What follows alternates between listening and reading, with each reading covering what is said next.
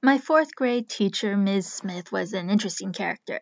She had meticulously styled hair, perfectly applied bright red lipstick that never smudged, high heels, and beautiful dresses. Basically, a throwback to decades past when everyone dressed up for work.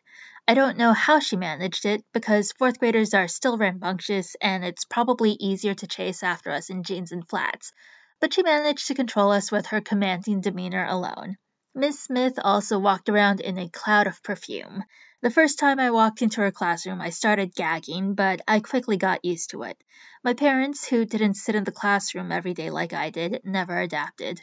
Anyways, I had my first overnight field trip in Miss Smith's class, and it involved a plane ride to boot.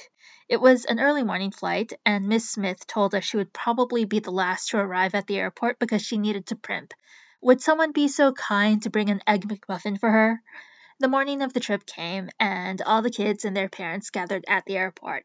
Miss Smith glided up to us, impeccable as always, and was immediately greeted with a dozen McDonald's bags thrust in her face.